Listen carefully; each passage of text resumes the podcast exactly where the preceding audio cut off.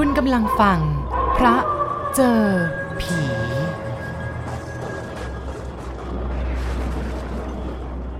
วัดนั้นเป็นวัดโบราณอยู่ริมแม่น้ำลบบุรี เป็นวัดที่สร้างมาตั้งแต่ครั้งกรุงศรีอยุธยา มีโบราณสถานหลายอย่าง แล้วก็มีต้นไม้ใหญ่ครึ้มไปทั้งบริเวณวัด หลายปีมาแล้วเพื่อนรักที่เรียนหนังสือด้วยกัน โทรศัพท์มาจากบ้านที่ต่างจังหวัด แจ้งข่าวให้ทราบว่าคุณพ่อเสียชีวิต ผมได้ยินก็อดตกใจไม่ได้ ทั้งๆทที่ได้ทราบจากเพื่อนว่าท่านป่วยมาเป็นเวลานาน แต่เนื่องจากเราคุ้นเคยกันมาก ตอนที่ยังเรียนมหาวิทยาลัยอยู่ ผมเคยไปเที่ยวบ้านเพื่อนคนนี้หลายครั้ง คุณพ่อของเพื่อนผมเป็นคนเก่าแก่กว้างขวางในตำบลนนั้น และก็ตำบลใกล้เคียง งานในวันนั้นจึงมีผู้คนมาร่วมเป็นจำนวนมาก นอกจากนี้เพื่อนผมแล้วก็พี่ๆน้องๆ เขาเป็นข้าราชการระดับสูงๆกัน จึงได้ขอพระราชทานเพลิงเป็นกรณีพิเศษ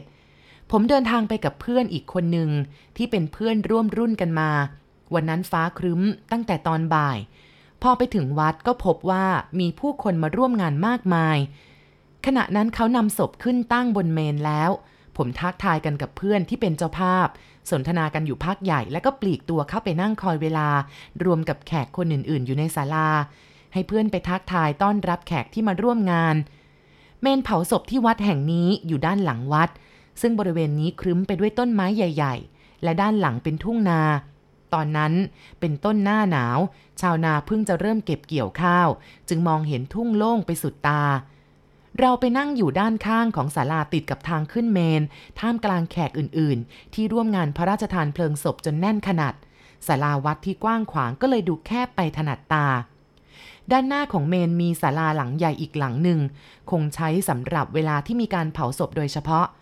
ศาลาสองหลังนี้ขนาดใหญ่กว้างขวางไม่ได้ยกพื้น มีแต่หลังคา ส่วนด้านในเอาเก้าอี้มาวางเรียงให้แขกนั่ง ตอนนั้นเป็นเวลาราวห้าโมงเย็น อากาศเย็นสบาย เพราะลมจากทุ่งนาไม่ร้อนอบอ้าวเหมือนที่กรุงเทพ แต่ว่าตอนนั้นฟ้าครึ้มเหมือนจะมีฝนตก ผมก็นึกในใจว่าหลังจากเสร็จงานนี้อาจเจอฝนระหว่างทางขากลับบ้านเป็นแน่ ผมนั่งมองไปรอบๆบริเวณวัด สังเกตเห็นว่าเปลี่ยนแปลงไปจากแต่ก่อนมาก ผมเคยมาที่วัดนี้หลายครั้งตอนเรียนจบใหม่ ๆ มางานบวชเพื่อนที่วัด ครั้งนั้นพวกเราที่เป็นเพื่อนนักเรียนมาร่วมงานกันหลายคน มาล่วงหน้ากันคืนหนึ่ง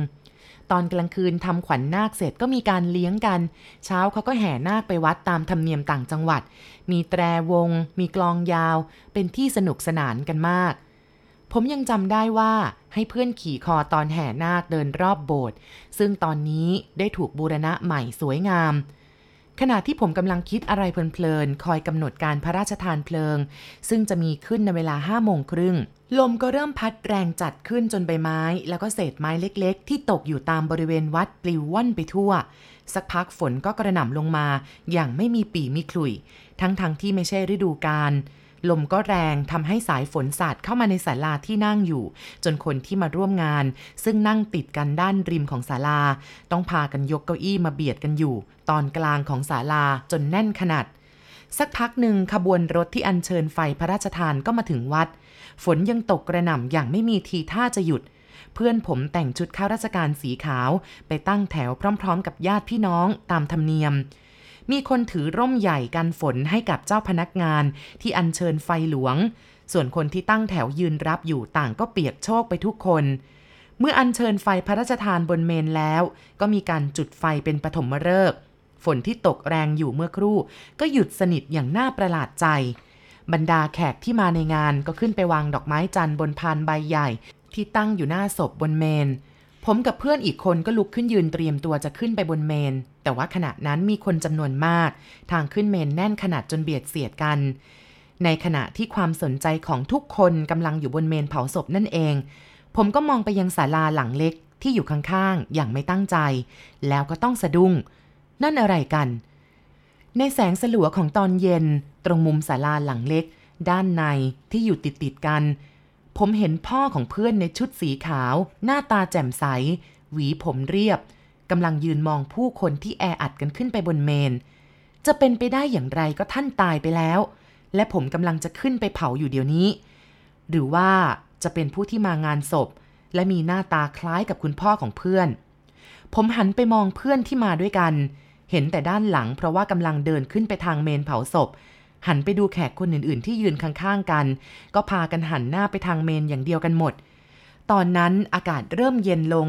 แถวของผู้คนที่ไปเผาศพ เริ่มเคลื่อนไปข้างหน้าเพื่อขึ้นไปบนเมน ผมขยับเท้าเดินตามเขา แต่ก็หันกลับไปมองทางด้านข้างศาลาหลังเล็กอีก แล้วก็ต้องตกตะลึง คราวนี้ผมเห็นได้ถนัดชัดเจนขึ้น ห่างกันเพียงไม่กี่วาอย่างนั้นและนี่ก็เป็นกลางวันแสกๆ ถึงจะมืดครึ้มอย่างไรก็ตาม พ่อของเพื่อน ยังคงยืนสงบอยู่ตรงมุมศาลาติดกับเสาต้นใหญ่ ครู่เดียวก็หันหน้ามาทางผม ราวกับรู้ว่ามีคนมอง พร้อมกับยิ้มให้ แล้วค่อยๆ จางหายไปต่อหน้าต่อตา ผมยังจำติดตามมาจนถึงทุกวันนี้ รอยยิ้มนั้นเป็นรอยยิ้มใจดี เหมือนที่ผมเคยเห็นตอนไปเที่ยวบ้านเพื่อน ผมสะดุ้ง หันไปรอบๆ ผู้คนที่มาเผาศพต่างค่อยๆ เดินขึ้นไปบนเมนช้าๆ คงไม่มีใครมองไปที่ศาลาหลังเล็ก และเห็นอะไรอย่างที่ผมเห็นเป็นแน่ มองไปที่เมนเพื่อนรักของผม ในชุดข้าราชการสีขาวกำลังยืนอยู่กับครอบครัวตรงบันไดเมน เพื่อขอบคุณและส่งแขกที่เผาศพ เสร็จแล้วตามประเพณีธรรมเนียม ผมเดินตามกลุ่มคนขึ้นไปด้วยหัวใจเต้นแรง พอถึงบนเมนเผาศพ ผมยกมือที่ถือดอกไม้จันทร์ขึ้นไหว้ศพ ขอให้คุณพ่อของเพื่อนไปสู่สุคติ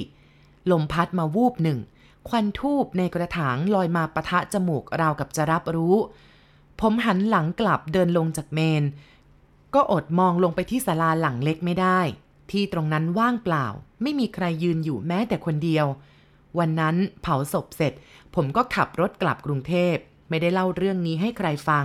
จนเดี๋ยวนี้ผมเองก็ไม่แน่ใจว่า วันนั้นตาผมฝาดไปหรือเปล่า